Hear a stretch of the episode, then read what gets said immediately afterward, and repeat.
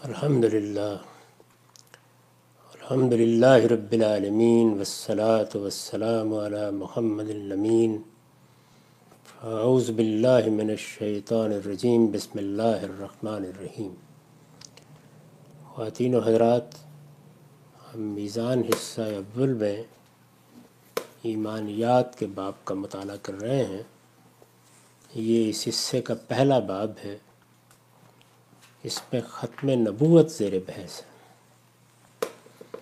میں نے پچھلی دو نشستوں میں یہ بتانے کی کوشش کی کہ نبوت کی تاریخ کیا ہے، نبوت کے معاملے میں اللہ تعالیٰ کی اسکیم کیا ہے، اس کے پہلے مرحلے میں کیا طریقہ اختیار کیا گیا، دوسرے مرحلے میں کیا طریقہ اختیار کیا گیا۔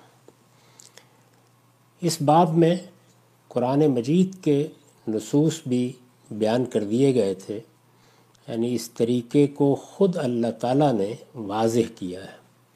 یہ بتایا ہے کہ ان اللہ حصطفیٰ آدم و نوحن و اعلیٰ ابراہیم و اعلیٰ عمران علمین پہلے مرحلے میں انفرادی طور پر لوگوں کو نبوت دی گئی، اس میں سیدنا آدم کا حوالہ دیا سیدنا نوح کا حوالہ دیا۔ دوسرے مرحلے میں سیدنا ابراہیم علیہ السلام کی ضروریت کا انتخاب کر لیا گیا۔ یہ دوسرا مرحلہ ہے۔ رسالت معاب صلی اللہ علیہ وسلم کی بیست بھی ضروریت ابراہیمی میں ہوئی ہے۔ سیدنا ابراہیم کے بارے میں یہ اعلان کیا گیا قرآن مجید میں کہ اب مذہبی پیشوائی کا منصب قیامت تک انہی کو حاصل ہے۔ یعنی وہ امام الناس ہیں۔ ان کی حیثیت ہے کہ وہ دنیا بھر میں اب مذہب، اسلام، اللہ کا دین، اللہ کی وحی، اس میں ایک رہنما کی جگہ پر کھڑے ہیں۔ یہ ان کی ضروریت ہے جس میں سیدنا موسیٰ علیہ السلام کی بیست ہوئی۔ انہی کی ضروریت ہے جس میں سیدنا مسیح علیہ السلام کی بیست ہوئی۔ اور انہی کی ضروریت ہے کہ جس میں محمد الرسول اللہ صلی اللہ علیہ وسلم کی بیست ہوئی۔ تو اللہ تعالیٰ کی طرف سے اپنی اس اسکیم کا اعلان کر دیا گیا اور یہ قرآن مجید کے صفحات میں ثبت ہو گئی۔ اس وجہ سے اس پہلو سے بھی نبوت کا خاتمہ ہو گیا کہ اب اس سے باہر نبوت نہیں آ سکتی۔ یعنی ایک چیز تو یہ ہے نا کہ یہ ختم ہوئی تو اس کے پیچھے استدلال کیا ہے؟ کیوں ختم ہو گئی؟ وہ میں دو نشستوں میں واضح کر چکا ہوں۔ یعنی اس کی ریزننگ کیا ہے؟ نبوت کے سلسلے میں یہ مراحل کیوں آئے؟ اور پھر ایک خاص مرحلے پر اس کے خاتمے کا اعلان کیوں کیا گیا؟ تو یہ جو خاتمے کا اعلان ہے، یہ اس طرح ہو رہا ہے۔ یعنی پہلے مرحلے میں یہ بتا دیا گیا کہ اب دنیا کے لیے مذہبی امامت کا منصب ابراہیم علیہ السلام کو حاصل ہو گیا ہے۔ یہ بتانے کا مطلب کیا ہے؟ یعنی اب ضروریت ابراہیم ہے کہ جس میں نبوت رہے گی۔ چنانچہ ایسا ہی ہے۔ یعنی پھر اس کے بعد کی تاریخ میں آپ یہ دیکھتے ہیں کہ یہ ابراہیم علیہ السلام ہے جن کی اولاد کی ایک شاخ کا انتخاب کر کے انہی میں نبی بھیجے جا رہے ہیں۔ پھر جب آخری نبوت کے لیے محمد الرسول اللہ کی بیست کا موقع آیا تو وہ بھی بنی اسماعیل میں آئے تو ایک جانب اس کو ملحوظ رکھیے کہ جب یہ کہہ دیا گیا کہ سیدنا ابراہیم اب امام ہے، تو کس چیز کے امام ہے؟ یعنی نبوت کا جو سلسلہ قائم کیا گیا تھا، اس کو اب ان کی ضروریت میں خاص کر کے گویا ان کو ایک عالمی مذہبی پیشوا کی حیثیت دے دی گئی۔ ان کی طرف سب لوگ لکھیں گے۔ اسی لیے یہ اصطلاح عام ہوئی کہ یہ ابراہیمی مذاہب ہے تو اس سے باہر تو کسی نبوت کا کوئی سوال ہی قیامت تک کے لیے ختم ہو گیا۔ سیدنا ابراہیم علیہ السلام نے جس وقت یہ بیت اللہ کو آباد کیا، اس کی تعمیر نو کی، تو اس میں آپ قرآن میں دیکھیے جو دعا کی وجہ تھی کہ ایک امت مسلمہ اٹھائی جائے اور پھر ان کے اندر ایک رسول کی بیست ہو، ایک رسول کی بیست ہو۔ یعنی سیدنا ابراہیم کی بھی دعا کا ہدف کیا ہے؟ ایک امت مسلمہ کی تاسیس اور ایک رسول کی بیست یہ رسول ہے کہ جس کو چونکہ بنی اسماعیل میں سے آنا تھا، تو اب اس کی پیشین گوئی بھی بنی اسرائیل کیوں ہونی شروع ہو گئی۔ چنانچہ ہم دیکھتے ہیں کہ تورات میں جو اب کتاب استثناء کی صورت میں بائبل کے مجموعے میں ہے، سیدنا موسیٰ علیہ السلام آخر میں عہد لیتے ہیں اور یہ کہتے ہیں کہ جب تمہارے بھائیوں میں سے میرے مانند ایک نبی بھیجا جائے گا، تو تم اس کی پیروی کرو گے۔ اللہ تعالیٰ اس کے منہ میں اپنے نام سے اپنا کلام ڈالے گا۔ یعنی قرآن مجید کی بھی اور اسی طریقے سے محمد الرسول اللہ صلی اللہ علیہ وسلم کی بیست کی بھی پیشین گوئی کی گئی۔ پھر یہی پیشین گوئی ہم دیکھتے ہیں کہ انبیاء کے صحائف میں اپنا سفر کر رہی ہے اور بار بار کہا جا رہا ہے یہاں تک کہ مسیح علیہ السلام کی بیست کے موقع کے اوپر بھی وہ نبی یا ان نبی کے الفاظ سے یہی پیشین گوئی کی جا رہی ہے۔ سیدنا یحییٰ بھی سیدنا مسیح علیہ السلام سے پہلے جب یہ پیشین گوئی کر رہے ہیں، تو اسی کی جانب اشارہ کر رہے ہیں۔ اور پھر سیدنا مسیح علیہ السلام کا تو قرآن مجید بھی بتاتا ہے اور انجیل سے بھی یہ معلوم ہوتا ہے کہ بیست کا مقصد ہی یہ تھا کہ ایک طرف وہ بنی اسرائیل پر اللہ کی حجت پوری کر دیں اور دوسری جانب مبشرم بے رسول یاتی بعد یا اسم احمد یعنی ایک رسول کی بشارت دیں جس کا نام وہ کہیں گے کہ میرے بعد آئے گا اور احمد ہوگا۔ یہ احمد کے نام سے باقاعدہ تعین کے ساتھ رسالت مآب صلی اللہ علیہ وسلم کے آنے کی پیشین گوئی کی گئی۔ تو اس طرح سے محمد الرسول اللہ صلی اللہ علیہ وسلم کی آخری نبی کی حیثیت سے بیست ہوئی۔ اس سے چند چیزیں بالکل واضح ہو گئیں۔ ایک یہ کہ پیغمبری کا یہ جو پورا سلسلہ تھا، اس کو بہرحال قیامت تک اولاد ابراہیمی میں رہنا تھا۔ اس لیے کہ اس کے بعد کسی مزید اسکیم کا اللہ تعالیٰ کی طرف سے اعلان نہیں کیا گیا۔ اللہ تعالیٰ نے جو طریقہ دوسرے مرحلے میں اختیار کیا، اسی پر خاتمہ ہوا ہے۔ محمد الرسول اللہ صلی اللہ علیہ وسلم کی بیست کے ذریعے سے۔ دوسرے یہ کہ جو پیشین گوئی کی گئی، وہ پیشین گوئی تعین کے ساتھ وہ نبی، آنے والا نبی، تمہارے بھائیوں میں سے میرے مانند ایک نبی اس اسلوب میں کی گئی۔ سیدنا مسیح علیہ السلام، جن کی طرف سے آخری حجت پوری ہوئی بنی اسرائیل پر، وہ مبشرم بے رسول یاتی بعد اسمہ احمد ہو کر آئے۔ تو اس اہتمام کے ساتھ آخری پیغمبر کے لیے فضا ہموار کی گئی۔ اور قرآن مجید نے یہ کہا کہ صورت حال یہ تھی کہ علماء بنی اسرائیل میں سے ایک ایک قرآن کو پہچانتا تھا۔ اب علم یقن الحم آیتن یالم ہو علماء بنی اسرائیل یار فون ہوں کما یار فون ابنا ہوں یعنی قرآن نازل ہوگا، وہ پیغمبر کے منہ سے نکلے گا، وہ اللہ کے نام پر پیش کیا جائے گا. یہ سب کچھ ایک اسٹیبلش مذہبی روایت کے طور پر پس منظر میں کھڑا ہوا۔ اتنا غیر معمولی اہتمام کر کے اس پوری اسکیم کو پایا تکمیل تک پہنچایا گیا اور تب محمد الرسول اللہ صلی اللہ علیہ وسلم کی بیست ہوئی۔ جب یہ بیست ہو گئی تو آپ یہ دیکھیے کہ اس میں پھر کیا کیا گیا۔ یعنی یہ بیست ہوئی تو آپ قرآن مجید میں جگہ جگہ یہ دیکھیں گے کہ وہ جو امت مسلمہ ہے یعنی وہ بنی اسماعیل، سیدنا ابراہیم علیہ السلام کی ضروریت کی وہ شاخ جو اسماعیل علیہ السلام سے چلی، اب یہ کہا گیا کہ جس طرح اس سے پہلے بنی اسرائیل کو شہادت کا منصب دیا گیا تھا کہ وہ پیغمبروں کے دین کی گواہی دیں، یہی منصب اب تمہیں دیا گیا ہے۔ یعنی اب تم اس دعوت کے نقیب بن کر دنیا میں کھڑے ہو گئے۔ تو بنی اسماعیل سے اس کا عہد بھی لیا گیا۔ اس کے بارے میں انہیں تاریخ بھی سنائی گئی۔ اور پھر ان سے کہا گیا کہ اب قیامت تک یہ ذمہ داری تم پوری کرو گے۔ آپ یہ دیکھیے کہ سورہ بقرہ میں، سورہ حج کے آخر میں بالکل اسی طریقے سے یہ پوری تاریخ ان کے سامنے رکھی گئی ہے۔ ان سے کہا گیا کہ جاہدو فی اللہ حق کا جہاد بنی اسماعیل کے لوگوں، تمہیں اب اس راہ میں یہ جد و جہد کرنی ہے۔ کیا جد و جہد اللہ کا سچا دین لوگوں تک پہنچانے کی جد و جہد یہ تمہیں کرنی ہے۔ تمہارا نام مسلمان رہے گا، یہ تمہارے باپ کا رکھا ہوا نام ہے۔ ملت ابیکم ابراہیم ہوا سمکم المسلمین من قبل و فی حاضہ یعنی اس سے پہلے بھی یہ نام انہی کا رکھا ہوا تھا اور اس نئی بیست کے بعد بھی تمہارا یہی نام جاری رہے گا تمہیں کرنا کیا ہے؟ یہ اللہ کا آخری رسول تم پر دین کی گواہی دے گا اور لتکون شہداء الناس اب باقی دنیا پر تمہیں دین کی گواہی دینی ہے تو اس طرح اللہ تعالیٰ نے اپنی اس اسکیم ہی سے واضح کرنا شروع کر دیا کہ اب کسی نبوت کا کوئی امکان نہیں۔ یعنی پہلے مرحلے میں نبوت ضروریت ابراہیم کے لیے خاص ہے۔ ابراہیم اب قیامت تک کے لیے مذہب کے پیشوا ہیں، امام ہیں پوری دنیا میں۔ انہی کی ضروریت میں پہلے بھی پیغمبر آئے، آخری پیغمبر کی بیست بھی انہی میں ہوئی۔ انہی کی دعا ہے جو رسالت باپ صلی اللہ علیہ وسلم کے حق میں پوری ہوئی۔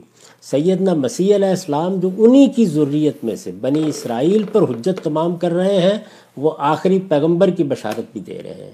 ہوئی پہلو آمنہ سے حویدہ دعائے مسیح، خلیل و نوید مسیحہ تو یہ جو ساری صورتحال ہے، یہ گویا انگلی اٹھا کر بتا رہی ہے کہ اب معاملہ ختم ہو رہا ہے۔ ساری کی ساری توجہات کا ارتکاز کس پر ہے؟ محمد الرسول اللہ صلی اللہ علیہ وسلم پر۔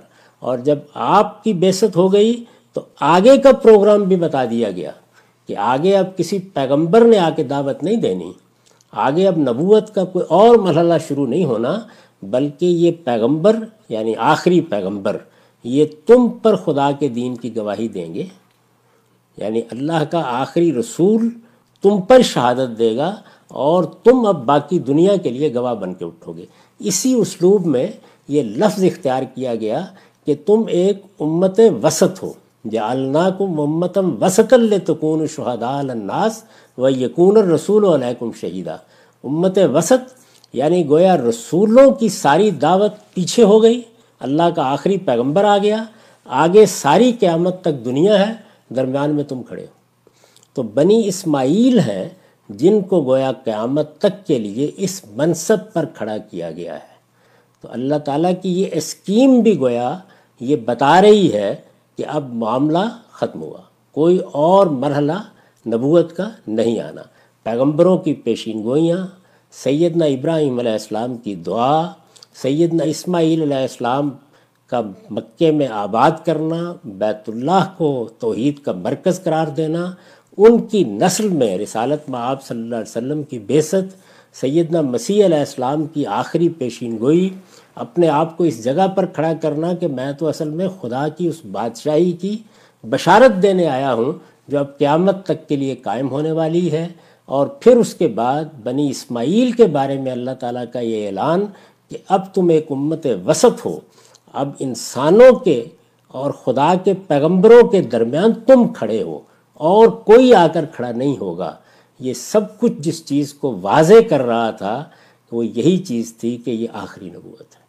چنانچہ رسالت پا آپ صلی اللہ علیہ وسلم کی جب بیست ہوئی تو صحابہ کرام کو ایک لمحے کے لیے بھی کبھی یہ خیال نہیں ہوا کہ اب یہ سلسلہ جاری رہے گا۔ مسلمان امت نے بھی اس کو ایک اسٹیبلش ٹریڈیشن کے طور پر آگے منتقل کیا اور اس وقت بھی اسی حیثیت سے اس کو لیا۔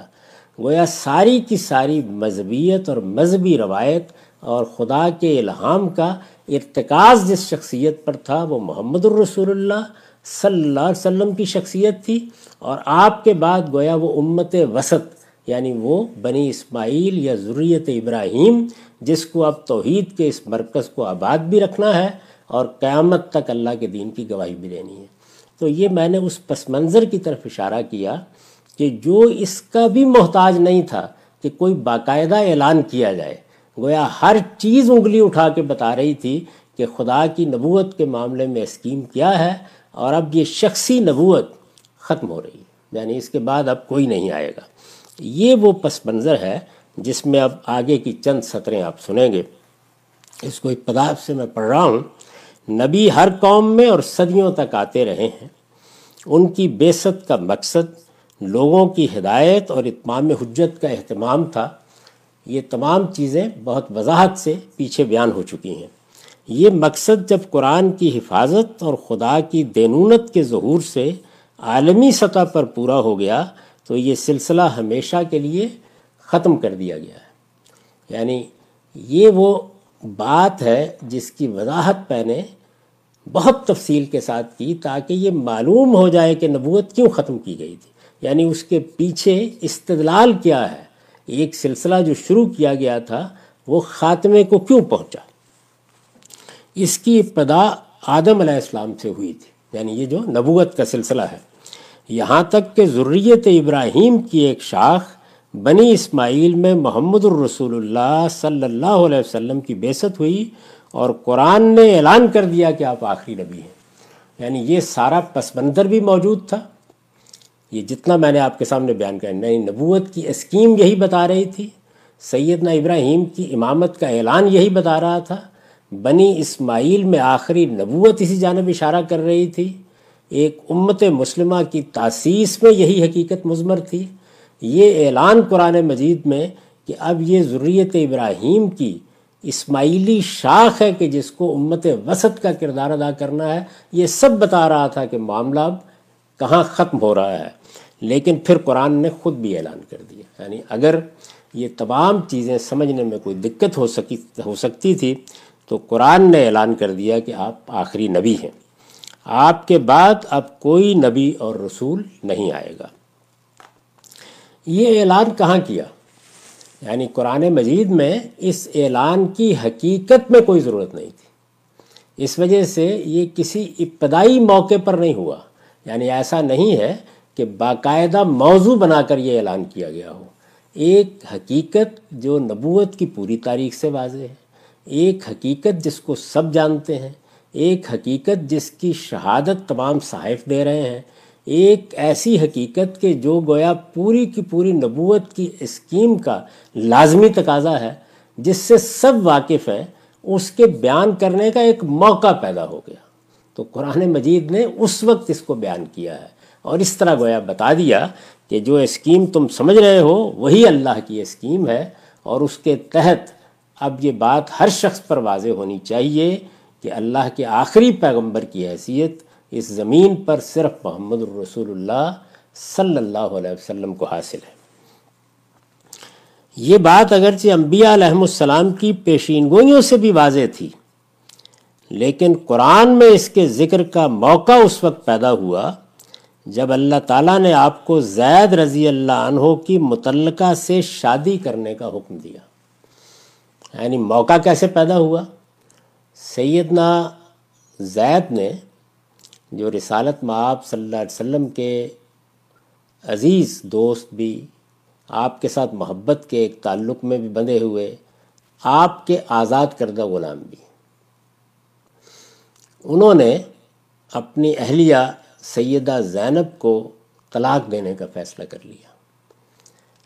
اس سارے معاملے کا چونکہ ایک بڑا غیر معمولی پس منظر تھا یعنی ایک آزاد کردہ غلام سے بنی ہاشم کی ایک شریف زادی کی شادی کرائی گئی تھی۔ رسالت معاب صلی اللہ علیہ وسلم ایک بڑی اصلاح چاہتے تھے یعنی غلاموں کا مرتبہ بلند ہو، جب انہیں آزاد کر دیا جائے تو ان کے ماضی سے قطع نظر کر کے ان کو وہ حیثیت دی جائے جو اللہ چاہتا ہے کہ اس کے بندوں کو دی جائے۔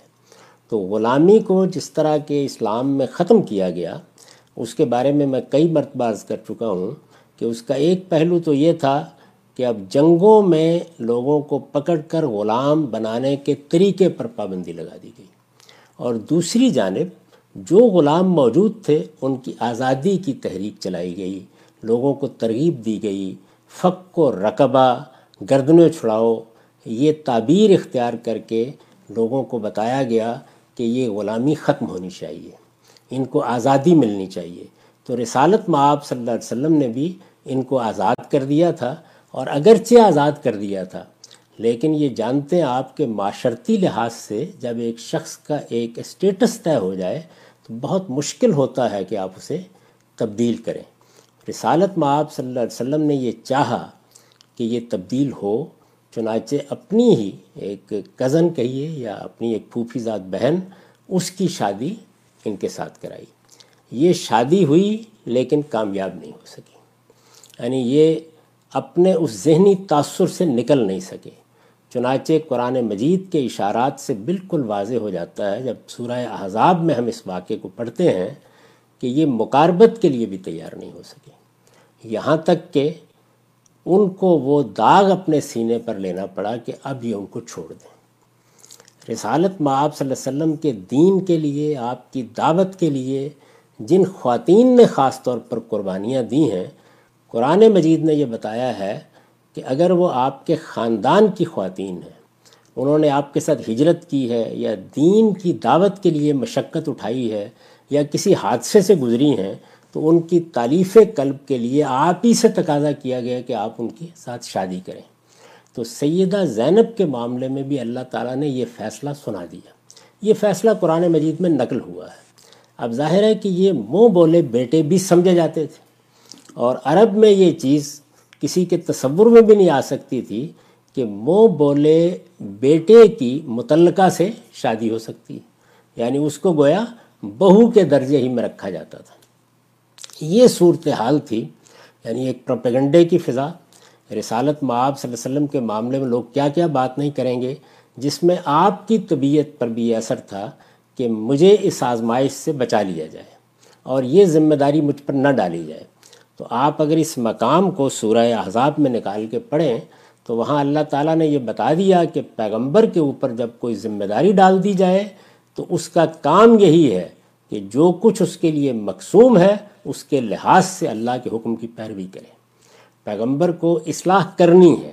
اور یہ چونکہ ایک ایسا معاملہ ہے کہ جس کے بارے میں لوگ خاص طرح کے جذبات رکھتے ہیں، تو اگر یہ اصلاح آپ کے ذریعے سے نہ ہوئی، تو پھر اب نبوت تو ختم ہو رہی ہے۔ یہ سلسلہ ہی ہمیشہ کے لیے بند کیا جا رہا ہے۔ یہ وہ سیاق اور یہ پس منظر ہے کہ جس میں اللہ تعالیٰ نے پھر یہ اعلان کیا ہے کہ یہ پیغمبر یعنی محمد الرسول اللہ صلی اللہ علیہ وسلم، یہ خاتم النبین ہے، آخری پیغمبر ہے۔ یہ بات اگرچہ انبیاء علیہ السلام کی پیشین گوئیوں سے بھی واضح تھی، لیکن قرآن میں اس کے ذکر کا موقع اس وقت پیدا ہوا جب اللہ تعالیٰ نے آپ کو زید رضی اللہ عنہ کی متعلقہ سے شادی کرنے کا حکم دیا۔ یعنی شادی کرنے کا حکم دیا، اس کے مقابل میں ایک پروپیگنڈے کی فضا پیدا ہوئی۔ اس موقع پر یہ بتانے کے لیے کہ یہ حکم ہم نے کیوں دیا ہے؟ محمد الرسول اللہ صلی اللہ علیہ وسلم سے یہ تقاضا کیوں کیا ہے؟ اس موقع پر اللہ تعالیٰ نے یہ کہا کہ اس لیے کیا ہے کہ وہ اللہ کے رسول ہیں۔ ان کا کام یہ ہے کہ جس اصلاح کی ذمہ داری بھی ان پر ڈالی جائے، وہ کر ڈالیں۔ اور اس لیے دیا ہے کہ ان کے بعد اب کوئی پیغمبر آنے والا نہیں ہے۔ یعنی وہ آخری پیغمبر ہیں۔ یہ سیاق ہے۔ یعنی اس ذیل میں یہ بات بیان ہوئی ہے اور اس موقع پر اللہ تعالیٰ نے یہ وضاحت کی ہے۔ یہ حکم مو بولے بیٹوں کے معاملے میں جاہلیت کی ایک رسم کی اصلاح کے لیے دیا گیا تھا۔ یعنی اس کے دونوں پہلو ملحوظ رکھنے چاہیے۔ پہلی بات یہ کہ رسالت معاب صلی اللہ علیہ وسلم نے ایک اصلاح کی تھی غلاموں کا مرتبہ معاشرے میں بلند کرنے کے لیے۔ آپ کے اصرار پر یہ شادی ہوئی تھی۔ اب جب طلاق ہو گئی تو جو صدمہ سیدہ کو پہنچا یعنی پہلے انہوں نے ایک آزاد کردہ غلام سے آپ کے کہنے پر شادی کی غلاموں کا مرتبہ بلند ہو۔ ان کو معاشرے میں وہ مقام ملے جو انہیں ملنا چاہیے تھا۔ یعنی ایک اصلاح کے لیے پہلے انہوں نے قربانی دی اور پھر اس کے بعد ایک دوسرا حادثہ ان کے ساتھ ہو گیا۔ تو اس میں اب اللہ تعالیٰ یہ چاہتے تھے کہ ان کی تعریف قلب ہو اور دوسری جانب اس رسم کی اصلاح کر دی جائے کہ مو بولے بیٹے کی بیوہ سے یا متعلقہ سے شادی نہیں ہو سکتی۔ اس رسم کی بھی اصلاح کر دی جائے۔ تو اللہ تعالیٰ نے یہ حکم دیا، جب اللہ تعالیٰ نے آپ کو زید رضی اللہ عنہ کی متعلقہ سے شادی کرنے کا حکم دیا، یہ حکم مو بولے بیٹوں کے معاملے میں جاہلیت کی ایک رسم کی اصلاح کے لیے دیا گیا تھا۔ چنانچہ فرمایا کہ آپ چونکہ آخری پیغمبر ہیں اس وجہ سے ضروری تھا کہ آپ ہی کے ذریعے سے اس رسم بد کی اصلاح کی جائے۔ یعنی آپ چونکہ آخری پیغمبر ہیں، اس وجہ سے ضروری تھا کہ آپ ہی کے ذریعے سے اس رسم بد کی اصلاح کی جائے۔ آپ کے بعد اگر کوئی اور نبی آنے والا ہوتا تو ہو سکتا تھا کہ اللہ اس معاملے کو آئندہ کے لیے اٹھا رکھتا۔ لیکن اب کوئی نبی آنے والا نہیں ہے، اس لیے یہ ذمہ داری آپ ہی کو پورا کرنی ہے۔ یہ سیاق ہے۔ یعنی یہ بات اس لیے بہت اچھی طرح سمجھ لینے کی ہے کہ قرآن مجید میں اس کے ذکر کی ضرورت کیوں پیش آئی۔ یہ میں کیوں کہہ رہا ہوں کہ کیوں ضرورت پیش آئی؟ اس لیے کہ یہ بات واضح تھی۔ اس میں کوئی ابہام نہیں تھا۔ یہ ایک جانی پہچانی بات تھی۔ یعنی جب اللہ تعالیٰ کی اسکیم کا تقاضا یہی تھا، جب سیدنا ابراہیم علیہ السلام کی امامت کے اعلان کا تقاضا یہی تھا، جب پیغمبروں کی پیشینگوئیوں کا تقاضا یہی تھا، تو یہ بات کہنے کی کوئی ضرورت نہیں تھی۔ اور پھر یہ کہ اگر کسی پیغمبر کو آنا تھا، تو اس کا مطلب کیا تھا کہ اللہ تعالیٰ اپنی ایک نئی اسکیم کا اعلان کرتے۔ یہ اسکیم قرآن مجید میں بتائی جاتی۔ آنے والے پیغمبر کے بارے میں یا کوئی پیغمبر آنے تھے تو باقاعدہ پیشین گوئی کی جاتی۔ اس امت سے اس کے لیے باقاعدہ عہد لیا جاتا۔ رسالت معاب صلی اللہ علیہ وسلم اسی طرح وصیت کرتے جس طرح سیدنا موسیٰ علیہ السلام نے وصیت کی تھی۔ چنانچہ چنانچہ یہ سب چیزیں چونکہ پس منظر میں موجود تھیں، تو اس وجہ سے یہ کوئی ضرورت نہیں تھی کہ یہ اعلان باقاعدہ طریقے سے کیا جائے۔ ایک موقع پیدا ہوا تو اللہ تعالیٰ نے اس کا ذکر کر دیا۔ تو یہ سیاق ہے جس کو ملحوظ رکھنا چاہیے۔ آپ کے بعد اگر کوئی اور نبی آنے والا ہوتا تو ہو سکتا تھا کہ اللہ اس معاملے کو آئندہ کے لیے اٹھا رکھتا، لیکن اب کوئی نبی آنے والا نہیں ہے، اس لیے یہ ذمہ داری آپ ہی کو پوری کرنی ہے۔ تو یہ دیکھیے، سورہ حضاب ہے، اس کی چالیس آیت ہے۔ ما کانا محمد النبا حدم رجالکم ولاکر رسول اللہ و خاتم النبیین و کان اللہ بک الشی نلیمہ حقیقت یہ ہے کہ محمد تمہارے مردوں میں سے کسی کے باپ نہیں ہے۔ یہ جملہ بتا رہا ہے کہ پس منظر کیا ہے۔ یہ پس منظر اس آیت کو نکالیے، سورہ احزاب کو پڑھیے۔ بالکل واضح ہے۔ یعنی اس کے لیے کوئی پیچھے سے پڑھ کے بتانے کی بھی ضرورت نہیں ہے۔ اگر رواں سورہ احزاب کو پڑھا جا رہا ہوگا تو وہ سارا قصہ بیان ہو گیا ہے۔ کہ کس طرح سے حضرت زید کو یہ ہدایت کی گئی، رسالت میں آپ صلی اللہ علیہ وسلم کو کیا تردد تھا؟ آپ سے کس طرح یہ کہا گیا کہ یہ آپ کی پیغمبرانہ ذمہ داری ہے؟ اس کو ہر حال میں آپ کو پورا کرنا ہے۔ اب چونکہ کہا یہ جا رہا تھا کہ یہ مو بولے بیٹے ہیں یعنی ساری بات یہ تھی۔ تو پہلا جملہ دیکھیے کیا ہے؟ حقیقت یہ ہے کہ محمد تمہارے مردوں میں سے کسی کے باپ نہیں۔ یعنی پہلی بات ہی یہ کہی گئی ہے۔ اب باپ نہیں ہے، تو اس کا مطلب یہ ہے کہ یہ اعتراض کہ منہ بولے بیٹے کی بیوی سے شادی کی جا رہی ہے، یہ تو زیر بحث ہی نہیں آنا چاہیے۔ یعنی وہ نہ بیٹے ہیں، نہ محمد صلی اللہ علیہ وسلم کسی مرد کے باپ ہیں۔ تو پہلی چیز تو یہ ہے کہ اللہ تعالیٰ نے یہ منہ بولا بیٹا ہے، اس کو ایک باقاعدہ تعلق کی حیثیت سے ماننے سے انکار کر دیا۔ یعنی کوئی محض آپ کے کہنے سے بیٹا نہیں بن جاتا، اور حقیقی اولاد یعنی نرینہ اولاد محمد الرسول اللہ صلی اللہ علیہ وسلم کی ہے ہی نہیں۔ تو پہلی بات یہ کہی کہ حقیقت یہ ہے کہ محمد تمہارے مردوں میں سے کسی کے باپ نہیں ہے، بلکہ اللہ کے رسول اور خاتم النبین ہے یعنی چونکہ اللہ کے رسول ہیں، اس وجہ سے اللہ نے جو حکم ان کو دے دیا ہے، وہ ہر حال میں انہیں پورا کرنا ہے۔ اللہ نے انہی کو یہ حکم کیوں دیا ہے؟ اس لیے کہ خاتم النبین ہے یعنی آخری پیغمبر ہے اگر یہ اصلاح ہونی ہے تو انہی کے ذریعے سے ہونی ہے۔ موقع آ گیا ہے تو اب اس سے گریز نہیں کیا جا سکتا۔ سوال پیدا ہو گیا ہے چونکہ تو اس لیے اگر یہ اصلاح نہیں کی جائے گی تو غلط فہمی باقی رہے گی۔ تو محمد الرسول اللہ صلی اللہ علیہ وسلم کی یہ ذمہ داری ہے کہ وہ یہ کام اب کریں۔ تو میں نے اس کو واضح کیا آگے۔ حقیقت یہ ہے کہ محمد تمہارے مردوں میں سے کسی کے باپ نہیں ہیں، بلکہ اللہ کے رسول اور خاتم النبین ہے اس لیے یہ ذمہ داری انہی کو پوری کرنی تھی۔ یعنی یہ ہے اصل میں اس آیت میں سیاق۔ کس باب میں یہ بات کی جا رہی ہے؟ کیوں موقع پیدا ہوا ہے؟ کہاں یہ بات کی جا رہی ہے؟ اور اللہ ہر چیز سے باخبر ہے۔ یعنی وہی جانتا ہے کہ کیا معاملہ کیسے ہونا ہے۔ اسی کے علم پر ہر چیز مبنی ہے۔ اسی نے اپنے علم کی بنیاد پر یہ فیصلہ کیا ہے۔ آگے یہ بتایا ہے کہ جو دوسرے اعتراضات کیے جا رہے ہیں، ان کی بھی کوئی حقیقت نہیں۔ یعنی ایک اعتراض یہ بھی کیا جا رہا تھا کہ اللہ تعالیٰ نے نکاح کا اعلان کر دیا درا حالے کہ ابھی عدت پوری نہیں ہوئی تھی۔ تو یہ بتا دیا گیا کہ ان کی کبھی ملاقات ہی نہیں ہوئی، اس لیے کسی عدت کی کوئی ذمہ داری نہیں تھی۔ تو یہ سارا سیاق و سباق ہے جس کے اندر یہ بتایا گیا کہ محمد الرسول اللہ صلی اللہ علیہ وسلم رسول ہیں اور خاتم النبین ہیں۔ اس کو ہم آگے اگلی نشست میں دیکھیں گے۔ اقول و قولی حاضہ وسطر اللہ علیہ ولکم ولسائر المسلمین۔ سوالات کا یہاں پہ آغاز کرتے ہیں۔ بہت شکریہ ہم سب آپ کے وقت کا۔ ہم سب کل بہت تفصیل سے آپ نے اس فریم ورک کو واضح کرنے کی کوشش کی تھی کہ جو دینی احکامات کی تعین میں ایک عالم کے پیش نظر رہنے چاہیے۔ آپ نے بتایا تھا کس طریقے سے یہ جو عملی احکام ہیں، یہ ابتدا قرآن سے ان کی نہیں ہوتی اور یہ سنت میں کیسے جاری ہوئے۔ کچھ سوالات ہیں اور یہ ساری بحث ہم ایام میں جو روزوں کی رخصت ہے اس ضمن میں کر رہے ہیں۔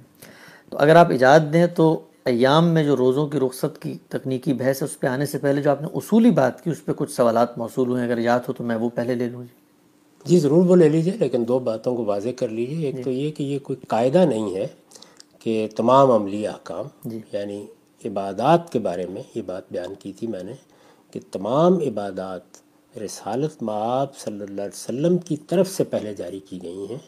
اس کے بعد آپ نے بھی ان کے بارے میں سوالوں کے جواب دیے ہیں توضیحات کی ہیں اور قرآن مجید نے بھی کی ہیں۔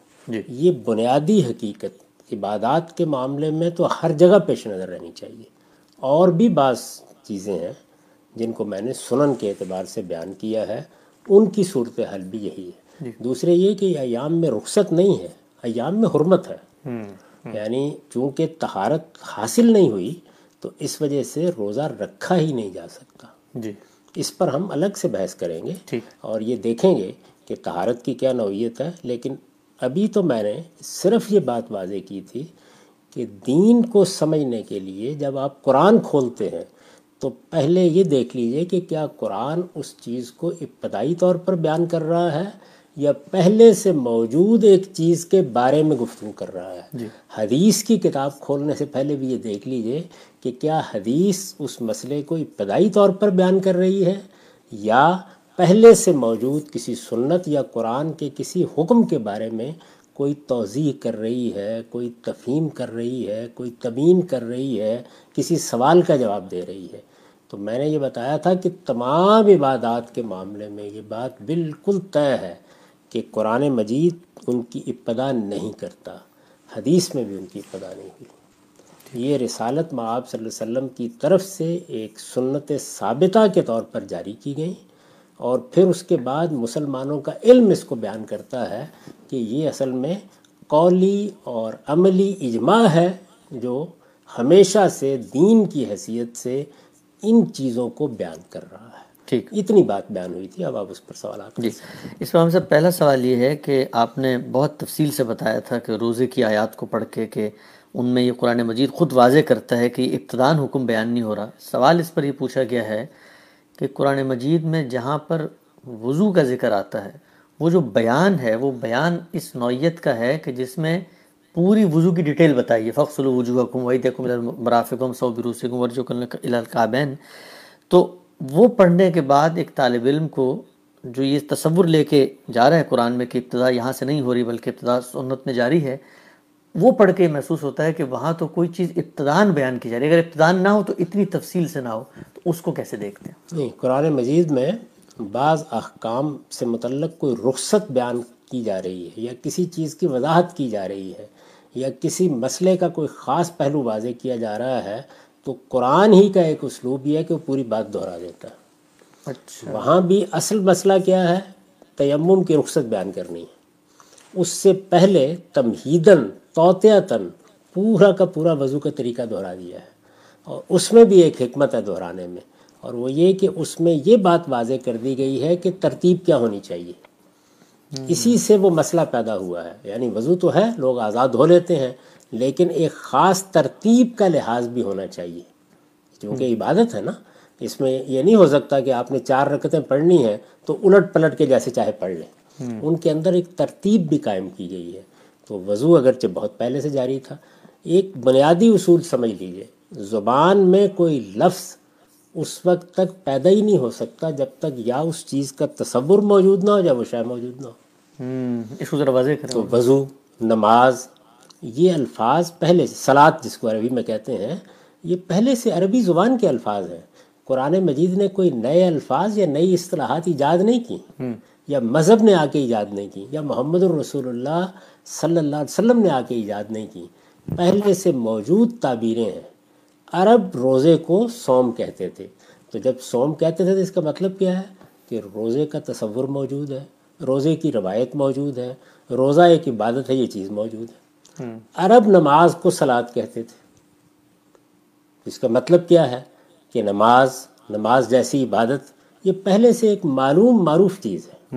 حج عمرہ یہ سب اصطلاحات قرآن نے ایجاد نہیں کی۔ رسالت آپ صلی اللہ علیہ وسلم نے ایجاد نہیں کی۔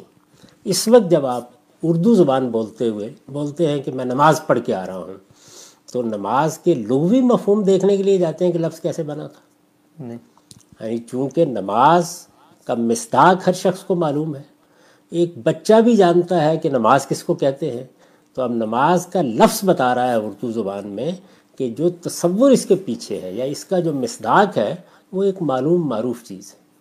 تو رسالت آپ صلی اللہ علیہ وسلم نے ان کو جاری کیا ان تمام عبادات کو۔ تو یہ الفاظ بھی خود بتا رہے ہیں کہ یہ چیزیں عربوں کے لیے کوئی اجنبی چیزیں نہیں ہیں۔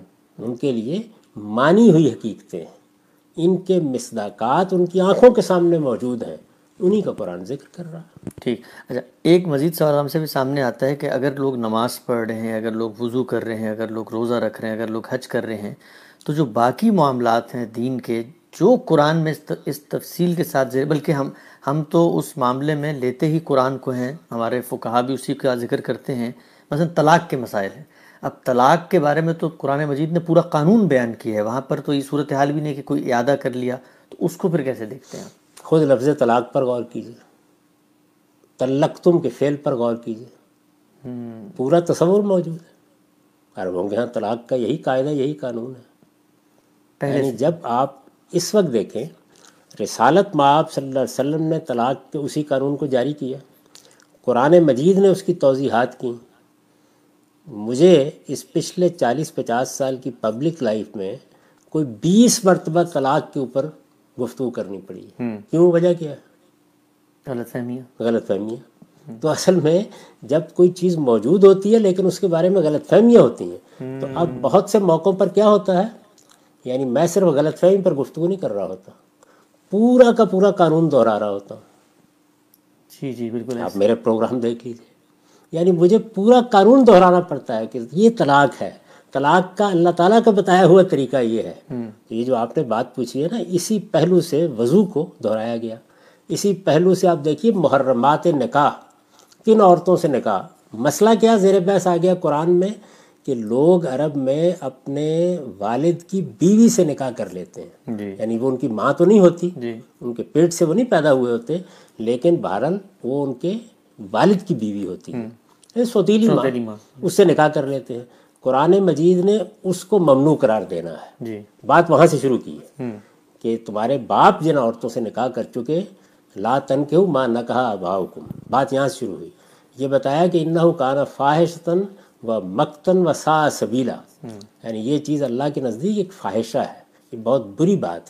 اس کا ارتکاب نہیں ہونا چاہیے۔ اب یہ موقع آ گیا۔ جی۔ جب یہ موقع آ گیا تو تمام محرمات دہرا دی ہیں۔ اللہ نے تمہاری مائیں حرام کی ہیں تمہاری بہنیں حرام کی ہیں۔ آگے دیکھیے نا آخر تک دو جی۔ بہنوں کو ایک نکاح میں جمع کرنے تک پورا سلسلہ بیان ہو گیا۔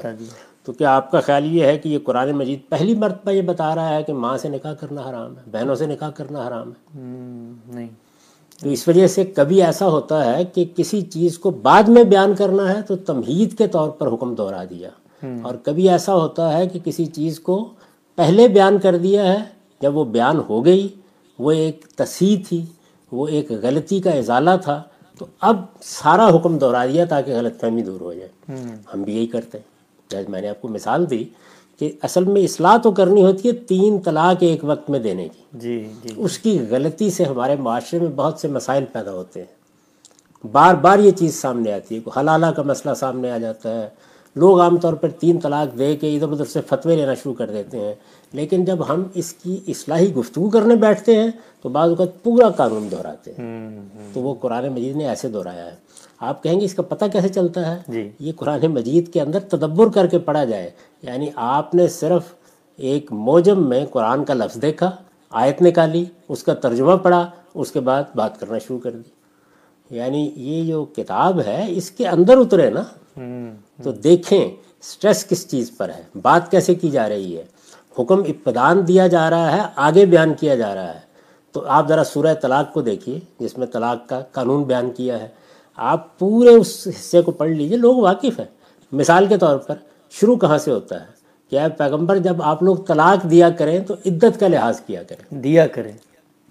طلاق دیا دیکھیں ذات تلق تم یعنی وہ تعبیر بتا رہی ہے جملہ بتا رہا ہے کہ پہلے سے رائج ایک چیز ہے جس میں چونکہ غلطی ہو رہی ہے یعنی لوگ عدت کا لحاظ کیے بغیر طلاق دے دیتے ہیں۔ عدت کا لحاظ کرنے کے اندر کچھ مضمرات تھے جن کو سامنے رکھنا چاہیے۔ یعنی مطلب یہ ہے کہ ایام میں طلاق نہ دی جائے، اس طور میں طلاق نہ دی جائے جس میں مقاربت ہوئی ہے۔ چونکہ اب متعین کرنا ہے کہ استبراء ہونا ہے، بچہ اگر پیٹ میں ہے تو طلاق نہ دی جائے۔ تو یہ ساری چیزیں جن میں غلطیاں ہو رہی ہیں، یہ تدبر کے وہ پہلو ہیں قرآن مجید کے کہ جن کو سامنے رکھے بغیر آپ قرآن مجید میں غور کریں گے تو بس آیتیں نقل کریں گے اور اسی طرح حدیثیں نقل کر دیں گے۔ اور کچھ بھی نہیں ہوگا۔ پہلے دیکھیں تو صحیح کہ کیا بات کہاں بیان کی جا رہی ہے۔ تو میں نے آپ کی خدمت میں یہ عرض کیا تھا کہ قرآن مجید میں روزے کا حکم بظاہر لوگ وہ آیت پڑھتے ہیں نا کہ ایمان والا تم پر روزہ فرض کیا گیا اسی طرح جیسے پہلی قوموں پر تو وہ خیال کرتے ہیں آج فرض کیا جا رہا ہے۔ فرض ہو چکا ہے۔ اس کے لیے مہینہ مقرر ہو چکا ہے۔ لوگ اس میں روزے رکھ رہے ہیں۔ اس سے متعلق بعض رخصتوں کو بیان کرنا ہے۔ رخصت آپ دس دن بعد بیان کر دیں کوئی فرق نہیں پڑتا۔ یہ بات کہ عورتوں کو ایام میں روزہ نہیں رکھنا یا یہ بات کہ عورتوں کو ایام میں نماز نہیں پڑھنی یہ تو جس دن آپ ہدایت کریں گے پہلے دن بتانا پڑے گا۔ مؤخر کیا ہی نہیں جا سکتا یعنی مجھے بتائیں آج ذرا فرض کریں کہ مدینہ میں رسالت میں آپ صلی اللہ علیہ وسلم کے اوپر بہت سے لوگ ایمان لا چکے ہیں۔ مرد بھی ہیں عورتیں بھی جی۔ کم و برابر برابر ہی ہیں نا۔ جی۔ آپ یہ فرما رہے ہیں کہ اب رمضان میں تیس روزے رکھے جائیں گے یا انتیس روزے رکھے جائیں گے۔ پہلی بات جس کی وضاحت ضروری ہے وہ یہ ہوگی۔ اگر یہ کوئی حکم ہے تو پہلی بات یہ ہوگی نا جس کی وضاحت کرنا ہوگی۔ تو اس وجہ سے یہ اجماع اور تواتر ہے جو اس کو منتقل کرتا ہے۔ میں نے عرض کیا تھا کہ یہ دونوں تعبیرات ہم نے اختیار کی ہمارے علم نے اختیار کی لیکن بہت ابتدا میں اس سے بھی زیادہ بہتر تعبیر اختیار کی گئی نقل القافہ الکافہ۔ یعنی یہ بات مسلمانوں کا علم العامہ ہے۔ یہ تو سارے مسلمان آگے نسلاً بعد نسلاً نقل کر رہے ہیں۔ اسی کو میں نے اپنی کتاب میں بیان کیا ہے کہ قرآن بھی اجماع اور تواتر سے ملا ہے یعنی نقل القافہ نلقافہ سے ملا ہے۔ اور سنت بھی اسی طرح سے ملی۔ ٹھیک۔ اب صاحب آخری ایک ایک ایک جو فریضہ ہے اس کے بارے میں سوال پیدا ہوتا ہے اگر لوگ نماز بھی پڑھ رہے ہیں طلاق بھی دے رہے ہیں روزے بھی رکھ رہے ہیں حج بھی کر رہے ہیں تو پھر میراث بھی تقسیم کر رہے ہوں گے۔ وہ بھی تو دین کی ہدایت ہے۔ لیکن اللہ جب اس کا حکم دیتا ہے تو وہ شروع یہاں سے کرتا ہے کہ تم نہیں جانتے با لحاظ منفت کون قریب تر ہے اس لیے اللہ یہ بتا رہے ہیں۔ تو وہ حکم پھر ابتدان ہے کیا قرآن میں؟ عرب میں ایک عرف تھا۔ پہلے اس کی پابندی کی ہدایت کی گئی۔ جی۔ یعنی عربوں کے ہاں ایک معروف طریقہ تھا کچھ اعزا اقربا کو دینے کا۔ جو دنیا بھر میں ہوتا ہے۔ تو پہلے تو لوگوں کو یہ توجہ دلائی گئی کہ اس کی پابندی کرو۔ جو بھی تمہارے یہاں عرف ہے اس کے بعد یہ بتایا گیا کہ اب ہم اپنا قانون دے رہے ہیں۔ تو یہ قانون تو یقیناً ابتدان دیا گیا ہے۔ بیان بھی اسی طرح سے کیا گیا ہے۔ شروع ہی یہاں سے ہوتا ہے۔ یوسی کم اللہ فی اولاد جی جی۔ اس کے بعد اللہ تعالیٰ بتاتے ہیں میں یہ وصیت کیوں کر رہا ہوں؟ اس لیے کہ تم اپنے اعزاء اقربا کے درمیان فرق کس بنیاد پر کرنا ہے؟ اس کا فیصلہ کرنے کی پوزیشن میں نہیں ہوں آج بھی نہیں۔ آپ سے کمپیریزن کر کے بتائیے گا ایک مثال اچھی ہے کہ ابتدان دیا جاتا ہے تو کیسے ہوتا ہے؟ اور وہ جو شاہ رمضان والی آئے تھی ان دونوں کو اگر آپ سامنے ہم نے رکھ کے اس کو موازنہ کر کے بتایا میں نے تو پچھلی دفعہ بھی یہ بتایا تھا آپ کو کہ مثلاً یہ بتایا گیا ہے کہ ہم نے یہ صورت نازل کی ہے صورت انزلنا و فرزنا اور اب ہم تمہیں کہہ رہے ہیں کہ ازانیت و زانی فجلد اللہ واحد من ہو میں یعنی اس میں کوئی پس منظر نہیں ہوتا مانی ہوئی چیز نہیں ہوتی اور حکم شروع ہو جاتا ہے۔ پھر دینے کا انداز بتا رہا ہوتا ہے کہ یہ کوئی مخاطب کے لیے لیکن وہاں کچھ الفاظ ہیں جو استعمال کیے گئے ہیں۔ ان کو تو جانتے ہیں نا پہلے سے لوگ۔ جی جی جی۔ تو وہاں الفاظ کا مدعا تو معلوم ہے لیکن حکم پہلے سے معلوم نہیں۔ وہاں کوئی اصطلاح استعمال نہیں ہو رہی میرا کوئی اصطلاح استعمال نہیں ہو رہی۔ وہاں تو اس سے بیان کیے جا رہے ہیں اور پورے قانون کو یہاں سے بیان کیا ہے کہ یہ قانون ہم نے دیا کیوں ہے اس کے پیچھے حکمت کیا ہے اللہ نے اس سے خود کیوں مقرر کیے ہیں؟ تمہیں جو وصیت کرنے کا حق ہے کیا اس کے بعد بھی وہ برقرار ہے؟ یہ ساری بات وہاں بیان ہوئی اور اس سے پہلے قرآن بتا چکا ہے کہ ایک عرف عرب کے اندر موجود تھا۔ قرآن نے اس کو متغیر کیا ہے تبدیل کیا ہے اور اس کی جگہ ایک قانون دیا ہے۔ تو وہاں پر تو صورتحال یہ ہے کہ سرے سے تصویر بھی نہیں کی جا رہی جو کچھ پہلے چلا جا رہا ہے بلکہ اس کا نسخ ہو رہا ہے خاتمہ ہو رہا ہے اس کا۔ ٹھیک۔ اچھا یہ غام صاحب نے پچھلا فرمایا تھا کہ یہ جو سنت ہے، اس کا جو تاریخی ریکارڈ ہے، یہ ہمیں اپنے فقہا کی کتابوں میں ملے گا۔ تو بعض طالب علموں نے پوچھا ہے کہ فقہ تو ہر صدی میں مرتب ہو رہی ہے، تو میں نے اگر ریکارڈ دیکھنا ہے تو میں کیا کروں گا؟ پہلی صدی کا دیکھوں گا، آج کا دیکھوں گا کہ آج سے لے کے پہلی صدی کا تمام ریکارڈ مجھے دیکھنا پڑے گا؟ جب آپ تحقیق کرنے کے لیے بیٹھیں گے، پھر تو سب دیکھنا پڑے گا۔ یعنی آج بھی جو مسلمانوں کا علم ہوگا، سب سے پہلے تو یہ دیکھیے کہ جس وقت اجماع اور تواتر کہا جاتا ہے، تو اجماع کس چیز کا ہوتا ہے؟ اجماع ہمیشہ اہل علم کا ہوتا ہے۔ یعنی اہل علم یہ بتا رہے ہوتے ہیں کہ کیا یہ چیز دین میں ہمیشہ سے چلی آ رہی ہے؟ یہ چیز ہمیں ایسے ہی پیغمبر سے ملی ہے، یہ بتا رہے ہوتے ہیں۔ تو آج بھی جب آپ کسی چیز کے بارے میں جاننا چاہیں گے، تو آپ پہلے تو یہ دیکھیں گے کہ اس وقت مسلمان امت کیا کر رہی ہے، کیا کہہ رہی ہے۔ مسلمان امت کے علماء کیا کہہ رہے ہیں، کیا کر رہے ہیں؟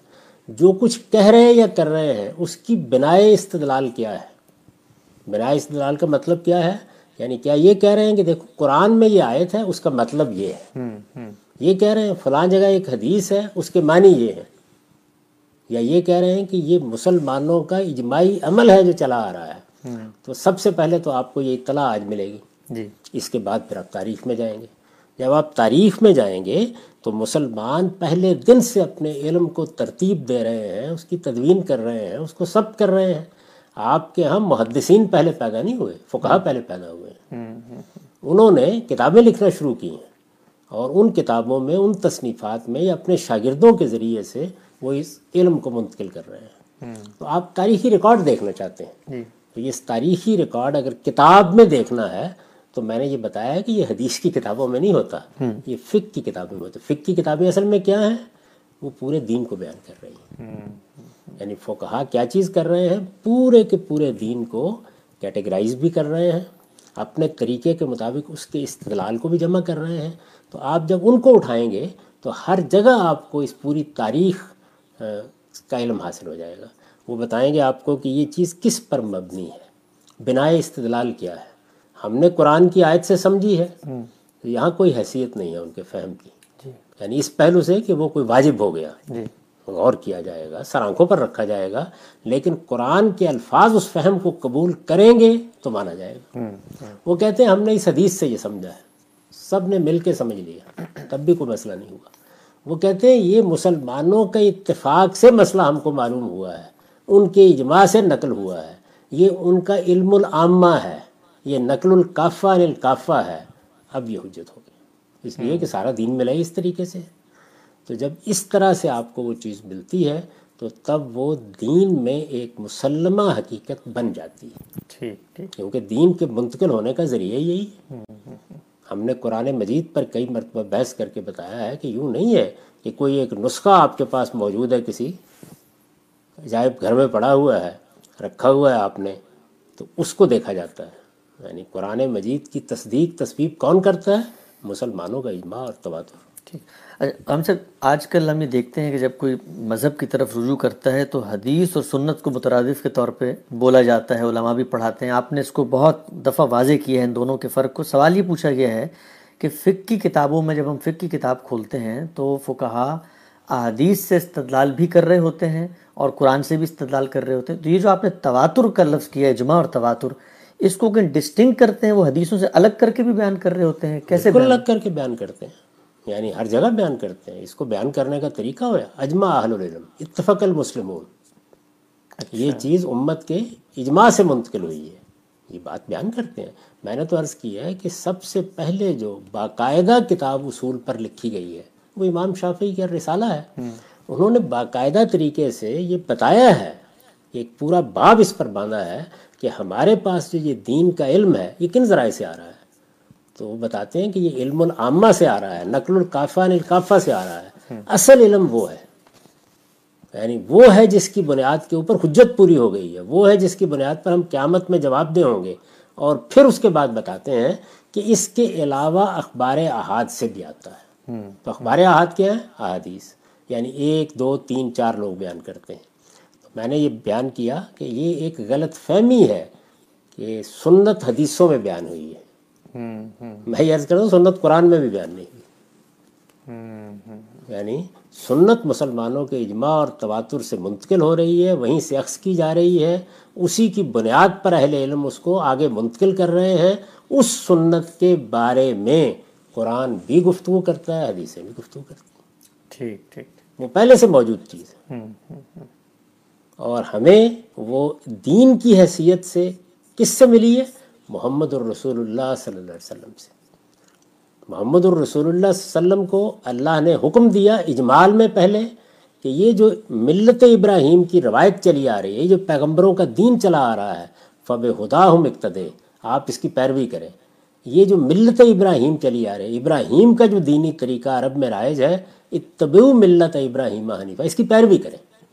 تو یہ تو اجمالی حکم تھا۔ آپ نے اس کی پیروی شروع کر دی۔ اب اگر اس میں کوئی خرابی تھی تو ابتدا ہی میں اللہ تعالیٰ نے وہی کے ذریعے سے دور کی اور پھر اس کو رسالت معاب صلی اللہ علیہ وسلم نے جاری کر دی۔ یہ ایسے ہوا ہے۔ اس تاریخ کو پوری طرح ہضم کرنا چاہیے، جاننا چاہیے۔ جب یہ جاری ہو گیا تو اب ظاہر ہے کہ اس سے متعلق کچھ چیزیں ہوں گی جن پر فقی سوالات پیدا ہوں گے، کوئی اصلاحات ہوں گی، کہیں کسی چیز پر توجہ دلانی ہوگی، کوئی رخصت بیان کرنی ہوگی۔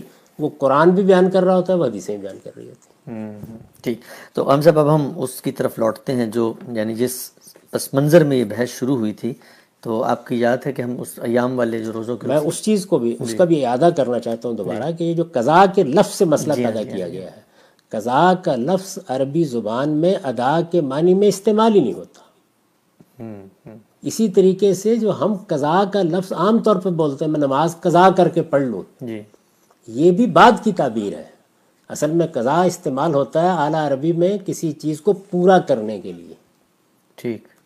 یعنی پہلے اس چیز کی ابتدا ہو جائے گی۔ وہ ابتدا یا مقدر ہوتی ہے جملے میں یا بیان ہو رہی ہوتی۔ ہے تو یہ قضا نماز کے معنی میں یا قضا روزے کے معنی میں استعمال کیسے ہونا شروع ہوا ہے؟ ایسے ہونا شروع ہوا ہے کہ خواتین کے روزے چھوٹ گئے۔ جی۔ میں نے ایک روزہ نہیں رکھا۔ میں سفر میں تھا میں پوچھتا ہوں آپ سے کہ کیا یہ روزہ مجھے پورا کرنا ہوگا؟ آپ کہتے ہیں پورا کرنا ہوگا۔ یعنی دیکھیں نا روزہ میرا رکھنا مجھے رکھنا تھا خاتون کو رکھنا تھا یہ مقدر ہے اس پر لفظ بولا جا سکتا ہے۔ تو مجھے پورا کرنا ہوگا یعنی بعد کے دنوں میں۔ تو اب اس کے لیے قضاء کی تعبیر اختیار کر لی گئی۔ اس وجہ سے اگر کسی عرب نے یہ بات کہی ہے کہ ادا کے معنی میں تو پورے لٹریچر میں مجھے دکھائیے کہ آپ نماز پڑھنے کے لیے اٹھے ہیں اور آپ وہاں قضاء کا لفظ بول رہے ہیں کہ میں نماز ادا کرنے جا رہا ہوں۔ بولے کہیں۔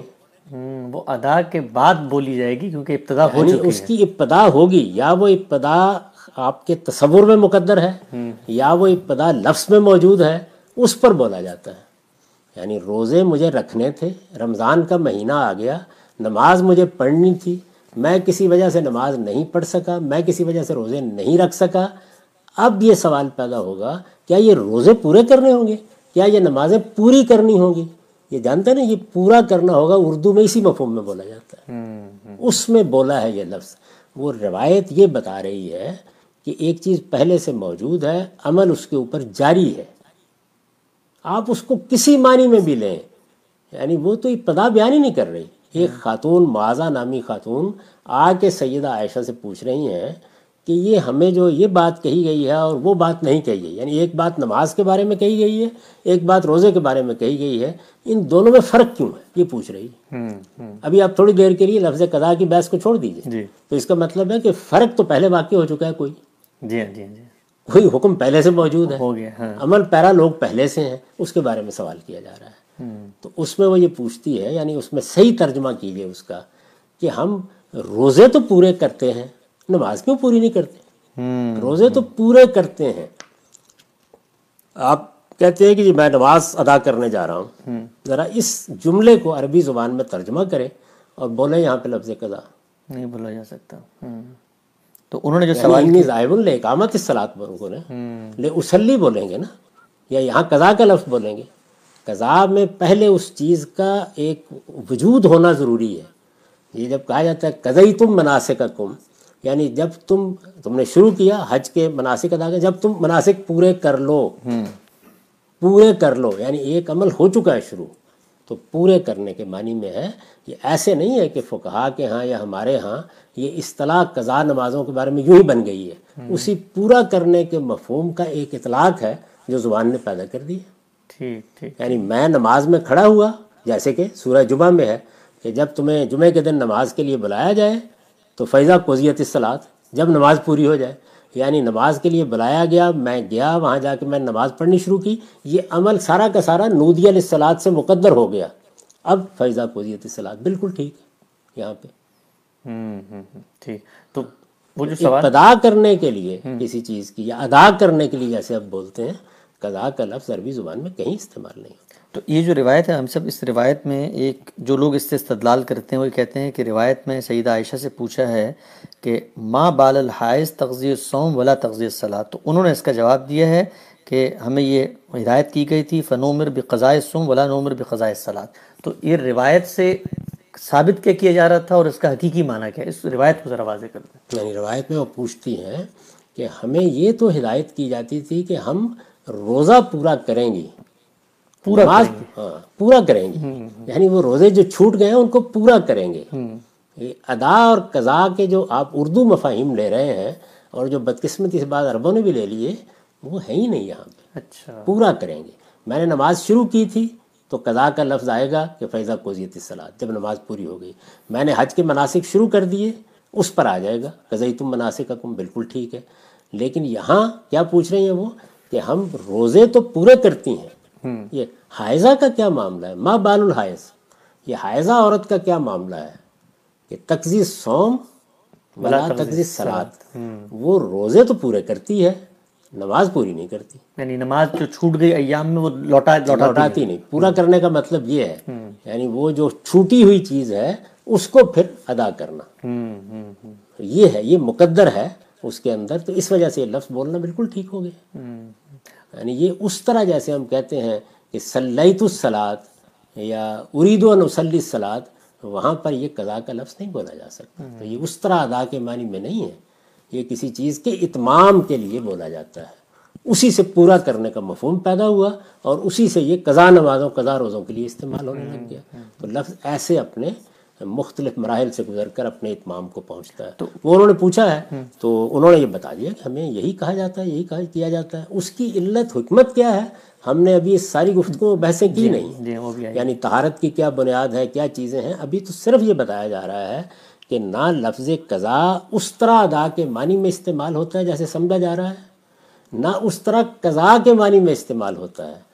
پورا کرنے کا مفہوم ہے جو آج بھی میں جب نماز پڑھتا ہوں تو اتمام کے لیے آ جائے گا اور اگر یہ چھوٹ جائے تو یہ ہو گئی نا مجھ پر؟ یعنی یہ نماز مجھے اب پڑھنی ہے یا نہیں پڑھنی ہے اس پر آ رہا ہے کہ پوری کرنی پڑے گی۔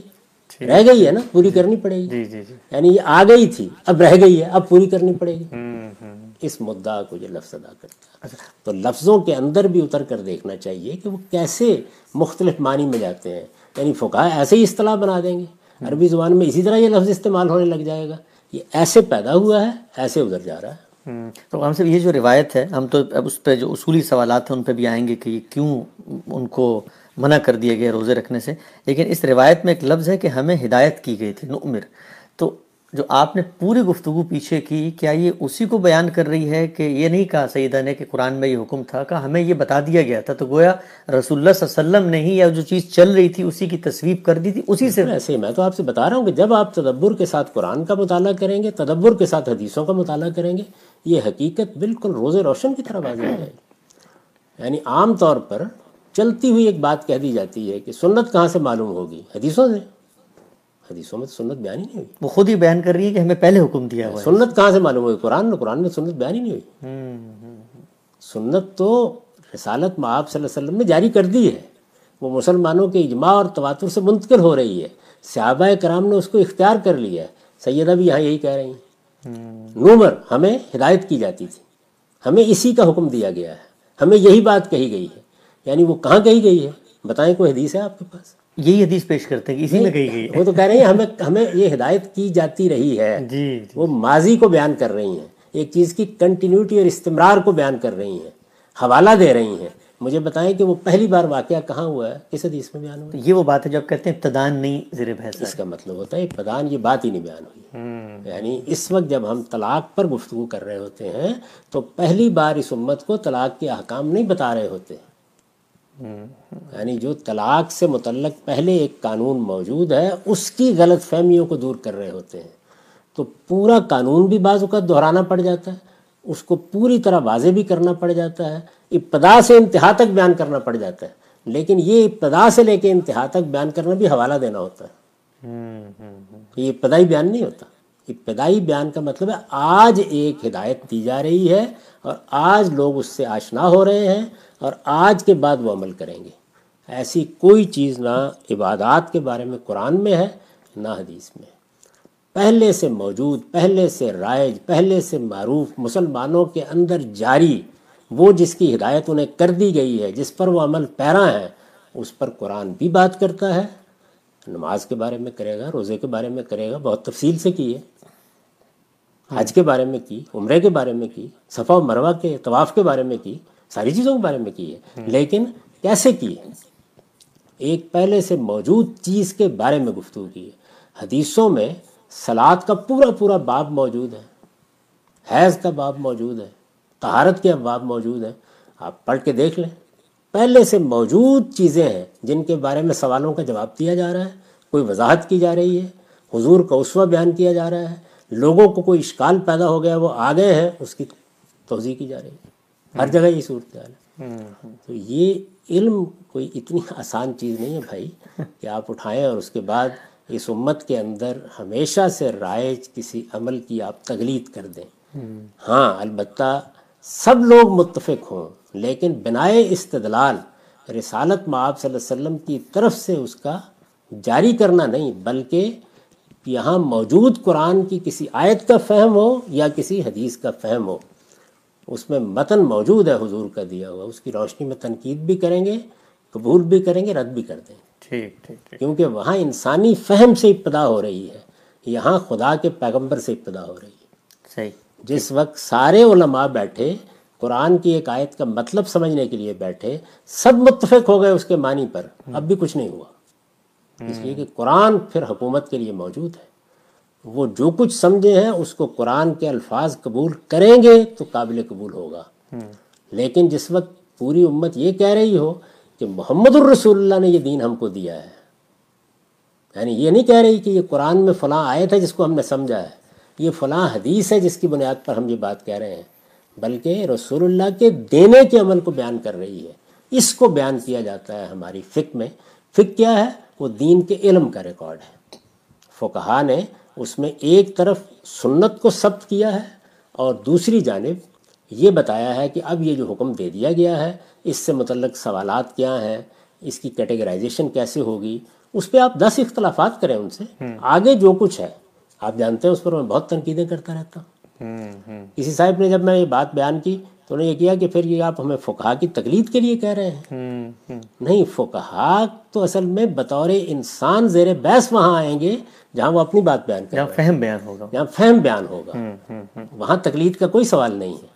یہاں تو وہ راوی ہیں یعنی وہ اصل میں اس علم کو ثبت کر رہے ہیں۔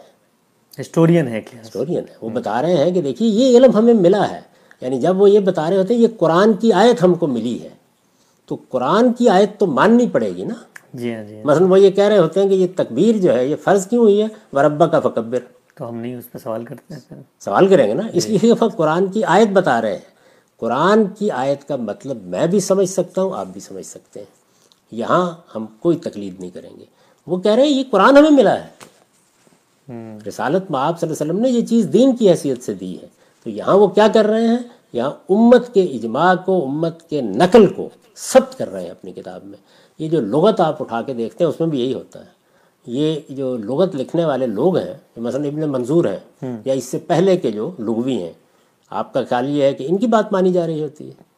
وہ لغت میں اصل میں لوگوں کے تواتر کو لفظ کس معنی میں لوگ بولتے ہیں ثبت کر رہے ہیں اس کا ریکارڈ مرتب کر اور شواہد بھی بتا رہے ہیں۔ اور یہ میں نے فقہا کا ذکر کیا ہے اس پس منظر میں کہ عام آدمی پوچھتا ہے کہ پھر ہم جانیں کہاں کہاں سے معلوم ہوگی؟ جی، جی۔ تو میں یہ کہتا ہوں کہ اگر آپ اس کا تحریری ریکارڈ چاہتے ہیں تو وہ فکر میں ہوتا ہے۔ فقہا اس ریکارڈ کو مرتب کرتے ہیں۔ تحریری ریکارڈ چاہتے ہیں تو کوئی ضرورت نہیں ہے اس کی۔ اچھا اسی طریقے سے یہ بات کہ کوئی آدمی یہ کہے کہ جی بہت سی بدتیں بھی مسلمانوں میں جاری ہیں۔ آپ ایک بدت بتا دیں جس کے اوپر پہلے دن سے آج تک مسلمانوں کا پورا علم متفق ہو گیا بتا دیں۔ تو یہ یوں نہیں ہے کہ میں جاؤں گا اور جا کے دیکھوں گا لوگ یہ کر رہے ہیں۔ یعنی پہلے دیکھوں گا مسلمانوں کا مراکش سے لے کے انڈونیشیا تک علم اب کیا کہتا ہے؟ پھر دیکھوں گا مسلمانوں کا علم اس پوری تاریخ میں بارہ تیرہ چودہ سو سال تک کیا کہتا رہا ہے؟ جب یہ سب کا سب متفق علیہ ہوگا کہتا رہا ہے ایسا مراد فہم میں نہیں روایت میں کیا کہتا ہے؟ اس کے ساتھ وہ دین بنتا ہے۔ تو دو بنیادی باتیں ہیں وہ سمجھ لیں پہلے باقی تو عقلی سوالات ہیں۔ جی۔ بنیادی چیز یہ ہے کہ روزے سے متعلق سارا قانون ایک سنت ثابتہ کی حیثیت سے رسول اللہ کا دیا ہوا ہے۔ اس کے بعد قرآن میں جو کچھ بیان ہوا ہے وہ کچھ سوالوں کا جواب ہے۔ اس سوال کا جواب ہے کہ مریض یا مسافر کو اگر روزہ چھوڑنا پڑے کیا پہلے چھوڑ بھی سکتا ہے یا نہیں؟ اس لیے کہ یہ تو کبھی کبھی حالت پیش آتی ہے۔ چھوڑ دے تو کیا کرنا ہے؟ اس کے لیے رمضان کا مہینہ کیوں مقرر کیا گیا ہے؟ اس کے بعد یہ بتایا گیا ہے کہ یہ جو رعایت ہم نے تمہیں دی تھی فدیہ دینے کی یہ ہم نے ختم کر دی ہے۔ رمضان کی راتوں میں بیویوں کے پاس جانے کی کیا نوعیت ہے؟ اعتکاف میں بیٹھے ہوں تو یہ وہ سوالات ہیں جنہیں جواب دیا گیا ہے۔ ایسے ہی آپ حدیثیں کھولیں کہ پوری کتاب السوم کھول لیں بخاری کی مسلم کی کسی کتاب کی یہی کچھ ملے گا۔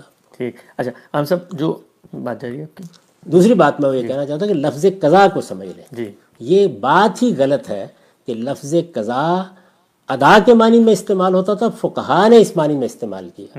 وہ پورا کرنے کے معنی میں استعمال ہوتا تھا اس لفظ کا استعمال یہ بھی ہے اور یہ حدیث بھی بتا رہی ہے کہ یہی ہے اور آپ دیکھیں کہ ایسے ہونا بھی چاہیے۔ یعنی میں نے ایک چیز شروع کر دی لفظ قضا بولوں گا۔ مجھ پر ایک چیز لازم تھی واجب تھی میں نے وہ چھوڑ دی۔ اب اس کو پورا کرنا ہے یا نہیں کرنا اس پر لفظ قضا بولوں گا۔ یہ ادا کے معنی میں نماز پڑھنے کے معنی میں نماز ادا کرنے کے معنی میں جیسے ہم صلاح کا فعل بولتے ہیں یا اقیم الصلاح میں نماز پڑھ رہا ہوں یا نماز کی اقامت کر رہا ہوں، کبھی نہیں بولتے۔ تو ہم سب، ہمارے پاس وقت چونکہ کم ہے، تو وہ جو اس میں ایک اصولی بحث ہے کہ طہارت کا یا جو حیض کی کیفیت ہوتی ہے، اس میں کیوں روزہ ممنوع قرار دے دیا ہے، اس کو تو ہم انشاءاللہ اگلی دفعہ زیر بحث لائیں گے۔ چھوٹے چھوٹے دو سوال ہیں ثبوت حکم ہی کے حوالے سے۔ لوگوں نے یہ پوچھا، جن لوگوں نے ایام میں اجازت دی ہے خواتین کو روزہ رکھنے کی، وہ یہ کہتے ہیں کہ جب یہ زیر بحث آیا قرآن میں کہ بھئی ان میں جو ان میں جو رخصت ہے وہ مریض اور او علی سفر پہ اور اس کے بعد کہا کہ جو کوئی اس اس مہینے کو پائے گا فل یسم۔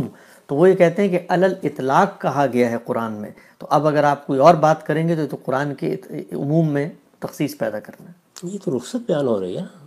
یعنی یہ تو حرمت ہے۔ اگر آپ کا وضو نہیں ہے تو نماز پڑھنا حرام ہے۔ رخصت نہیں بیان ہو رہی ہے۔ یعنی وہ نماز کے شرائط میں سے ہے کہ آپ کو وضو کرنا ہے۔ نماز کے شرائط میں سے ہے کہ جنابت ہے تو غسل کرنا ہے۔ اسی طرح روزے کے شرائط میں سے ہے کہ آپ کو طاہر رہنا ہے۔ تو اس کو یہاں زیر بحث حج کے شرائط میں سے کہ آپ کو طاہر رہنا ہے۔ یعنی دیکھیے طہارت کے تین درجے ہیں۔ یعنی آپ نے استنجا کیا۔ آپ دیکھیں ذرا سنن کی فہرست۔ اس میں استنجا ہے جو اصل میں سنت کے طور پر جاری کیا گیا ہے۔ یعنی آپ کو ایک حدث لاحق ہوا آپ نے رفع حاجت کی۔ رفع حاجت کے بعد آپ طاہر ہو جائیں۔ یہ تو ہر حال میں ہونا ہے۔ اس کے بغیر کسی عبادت کا کوئی تصور نہیں۔ آپ پیشاب کر کے اٹھ کے جا کے تو حج کا احرام باندھ لیں یہ نہیں ہو سکتا۔ آپ کو طاہر ہونا ہے عبادت کے لیے۔ طہارت کے پھر اگلا درجہ کیا ہے؟ وہ خصوصی طہارت ہے۔ یعنی نماز کے لیے طواف کے لیے وضو کرنا ہے۔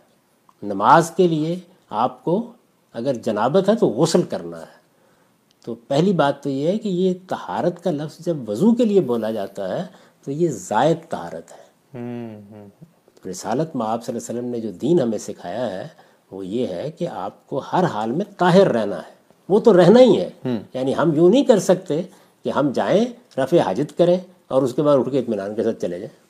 طہارت حاصل کرنی ہے ہر حال میں۔ یعنی اگر آدمی کو احتلام ہو گیا ہے کوئی اور اس طرح کی صورت پیدا ہو گئی ہے تو طہارت تو فوراً حاصل کرنی ہوگی۔ طہارت حاصل کرنا اور چیز ہے غسل کرنا اور چیز ہے۔ یعنی احتلام ہو گیا ہے تو غسل کو آپ نماز تک مؤخر کر سکتے ہیں۔ طہارت وہ نہیں کر سکتے۔ تو طہارت اور چیز ہے۔ دیکھیے اس کو بڑی خوبی کے ساتھ واضح کیا ہے قرآن مجید نے۔ جب ایام میں عورتوں سے تعلق نہیں آپ قائم کر سکتے۔ روکا ہے نا اس سے۔ جی۔ تو وہاں پر دو لفظ استعمال کیے۔ حتیٰ یت ہرنا فیضا تتا خرنا پہلا لفظ کیا ہے؟ یعنی طہارت حاصل ہو گئی خون سے۔ جو ایک غلازت تھی یا نجاست تھی اس سے آپ پاک ہو گئے۔ اس کے بعد کیا ہے؟ غسل کرنا۔ تو مقاربت کے لیے بس توہر کافی ہے حتیٰ یا تھرنا لیکن زیادہ اچھا یہ ہے کہ تم غسل کر لو۔ وہاں استحباب ہے۔ لیکن نماز پڑھنی ہے تو لازم ہے کہ غسل کرو۔ حائضہ بھی کرے اور جمع بھی کرے تو اس لیے جب یہ بات کہی جاتی ہے عام طور پر کہ رسالت میں آپ صلی اللہ علیہ وسلم جنابت کی حالت میں روزہ شروع کر لیتے تھے جی تو اس کا مطلب یہ ہے کہ غسل کیے بغیر شروع کر لیتے تھے۔ یعنی یہ ہے اس کے بعد ظاہر ہے نماز سے پہلے پہلے۔ نماز کے لیے غسل اور وضو ضروری ہے۔ حج کے لیے روزے کے لیے طہارت چاہیے۔ طہارت کا مطلب ہے استنجا کیا ہوا ہے آزاد دھوئے ہوئے ہیں نجاست دور کر لی ہے وہ ضروری ہے۔ یعنی اس کے بغیر آپ خود سوچیں کہ آپ عبادت کے ساتھ کیا معاملہ کر رہے ہیں۔ اللہ کی بارگاہ میں ہیں آپ۔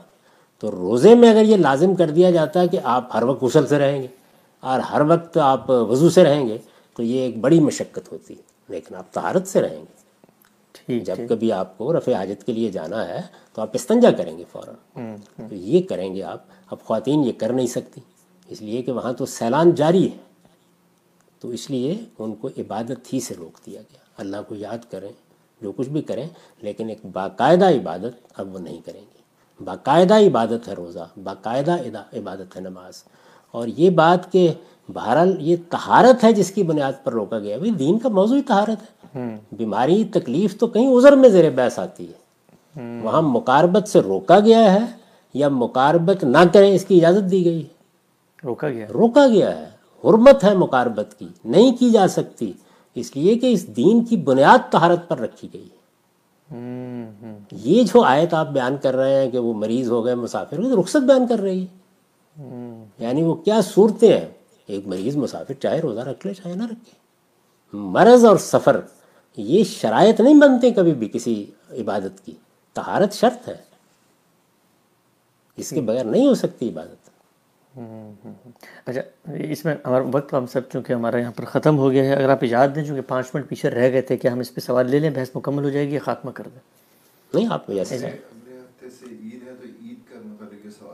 ہاں ایک سوال چونکہ وہ آیا ہوا ہے لوگوں نے عید کی نماز بھی ادا کرنی ہے۔ تو اس پر کچھ ضمنی سوالات انشاءاللہ ہم زیر بحث پر لاتے رہیں اس میں جو مزید بھی سوالات آئے وہ سب کے سب ہم دیکھ لیں گے۔ عقلی بحثیں جتنی ہیں وہ کر لیں الگ سے۔ جی۔ لیکن حکم ثابت ہو چکا۔ حکم تو ثابت ہو چکا۔ یعنی حکم ثابت ہو گیا۔ سر تسلیم خم پیغمبر کی بات کے سامنے سر تسلیم خم کرنے کا یعنی نام ہمیں سمجھ آئے نہ آئے۔ وہ سمجھنے کا عمل تو بعد میں کرنا ہے۔ جی ہاں جی۔ ہر چیز سمجھ میں آئے گی انشاءاللہ۔ ہر فرق واضح ہوگا۔ یعنی یہ یہ کوئی آج نیا مسئلہ نہیں پیدا ہوا۔ تو وہ ہم واضح کریں گے کسی چیز کی حکمت کیا ہوتی ہے کیوں دین میں فرق کیا گیا ہے کیوں یہ کہا گیا ہے کہ نماز کو آپ نہیں بعد میں پڑھیں گی کوئی ضروری نہیں ہے پڑھنی۔ پڑھنا چاہے کوئی پڑھ لے۔ یعنی وہاں اللہ تعالیٰ کی طرف سے گویا اجازت دی ہے اس بات کی۔ تو یہ سب چیزیں ان کا میں جواب دوں گا لیکن پہلی چیز یہ کہ حکم ثابت کہاں سے ہوتا ہے؟ حکم اصل میں سنت سے ثابت ہوا ہے اور سنت کیسے منتقل ہوئی ہے؟ مسلمانوں کے اجماع اور تواتر سے۔ اس لیے نہ کسی روایت پر گفتگو کی جا سکتی ہے اس کے اس بات کے لیے نہ قرآن پر۔ وہ تو ہو گیا ثابت ہو گیا جو کچھ ہونا تھا۔ اب اس کی حکمتیں کیا ہیں اس پر ہم گفتگو یعنی روایت سے نہ ثابت ہوگا نہ روایت سے نفی ہوگی۔ اس لیے کہ روایت میں ابتدان بیان ہی نہیں ہوا۔ ورنہ مجھے وہ روایت نکال کے دکھائیے۔ قرآن میں ابتدان بیان ہی نہیں ہوا۔ مجھے قرآن مجید میں ثابت کیجیے کہ قرآن ابتدان روزے کا حکم بیان کر رہا ہے۔ نہ قرآن روزے کے تمام احکام یا حکم بیان کر رہا ہے پہلے دن سے نہ حدیث بیان کر رہی ہے۔ یہ تو اس سے پہلے ہو چکا ہے جو کچھ ہو چکا ہے۔ ٹھیک ہم سب آخری جو سوال ہے وہ مختصر میں چاہوں گا آپ اس میں بتا دیں۔ عید کے حوالے سے بعض علماء کی رائے سامنے آئی ہے کہ گھر میں عید کی نماز ادا کی جا سکتی ہے۔ لوگ یہ پوچھ رہے ہیں کہ عید کا جو تصور ہے اس میں یہ ہے کہ امام ہوتا ہے عیدگاہ ہوتی ہے باہر جاتے ہیں باجماعت تو یہ عید کی نماز بھی انفرادی ادا کی جا سکتی میں نے تو ہمیشہ سے عرض کیا جی جب سے یہ معاملہ ہوا ہے کرونا وائرس کا کہ اس میں ماہرین جو کچھ کہہ رہے ہیں چونکہ یہ انسانی جان کے لیے خطرے کا مسئلہ ہے یعنی محض مشقت نہیں ہے کہ جس میں رخصت اور رخصت میں انتخاب آپ کے پاس ہوتا ہے۔ انسانی جان کو یعنی یا میری جان کو خطرہ ہے یا مجھ سے دوسروں کی جان کو خطرہ ہے۔ تو اس میں ماہرین نے فیصلہ کرنا ہے۔ اگر وہ کہتے ہیں کہ نہیں جانا چاہیے تو گھروں کے اندر بغیر خطبے کے نماز پڑھ لیں گے آپ دو رکعت بس۔ یعنی کوئی امامت کرائے گا اس کی کیسے پڑھیں گے؟ وہ آپ کی مرضی ہے جیسے کہ آپ نفل نمازوں کی بھی فرض نمازوں کی گھر میں امامت کرا لیتے ہیں۔ امامت ہوگی بس کوئی خطبہ وغیرہ نہیں ہوگا۔ اس لیے کہ جمعہ کا خطبہ اس کا خطبہ عید کا خطبہ مسلمانوں کا امام دیتا ہے یعنی مسلمانوں کے حکمران دیتے ہیں یا ان کے منتخب کردہ نمائندے دیتے ہیں۔ یہی دین کے اندر یہ چیز ہے۔ اگر وہ موجود نہیں ہوتے تو پھر ہم کیا کرتے ہیں؟ بس نماز پڑھ لیتے تو لیکن جمعہ میں تو خان صاحب ہم جمعہ میں اگر امام نہیں ہوتا تو پھر ظہر پڑھتے ہیں۔ تو یہاں تو اگر امام نہیں ہے تو پھر ہم عید ہی کیوں پڑھ رہے ہیں؟ نہیں دو رکعتیں پڑھ رہے ہیں بس۔ نفل نماز نماز ہے۔ یعنی نہ- پہلے بھی مستحبی ہے ہمارے لیے۔ تو وہ ایک دو رکعت نماز ہے جو ہم پڑھ رہے ہیں۔ عید کی نماز جو رسالت میں آپ صلی اللہ علیہ وسلم کی جاری کی ہوئی نماز ہے ہم چونکہ امام کے خطبے کا اہتمام نہیں کر سکتے تو اپنے دن کی ابتدا دو رکعت نماز سے کر دیتے ہیں۔ میں سوال یہ کیا جاتا ہے کہ ظہر کے تو جمعے کا تو متبادل موجود ہے ظہر۔ اس کی تو کوئی عید کی نماز تو حکمران جاری کرتا ہے، تو اس کا کوئی متبادل تو نہیں ہے موجود۔ تو پھر یہ ہم کیسے اس کو پڑھ سکتے ہیں؟ نہیں، تو ہم نے سارے، ساری جتنی بھی گفتگو کی ہے کرونا وائرس میں، اس میں یہی کی ہے۔ کہ جب کسی چیز کو اس کی مثالی صورت میں ادا کرنا ممکن نہ ہو تو دین نے ہمیں یہ تعلیم دی ہے کہ اگر اس نے متبادل مقرر کر دیا تو اس پر چلے جائیں گے نہیں کیا تو اس کی کسی دوسری صورت پہ چلے جائیں گے۔ یعنی اسی اصول پر تمام جتنی بھی آرا دی ہیں اسی اصول پر دی ہیں۔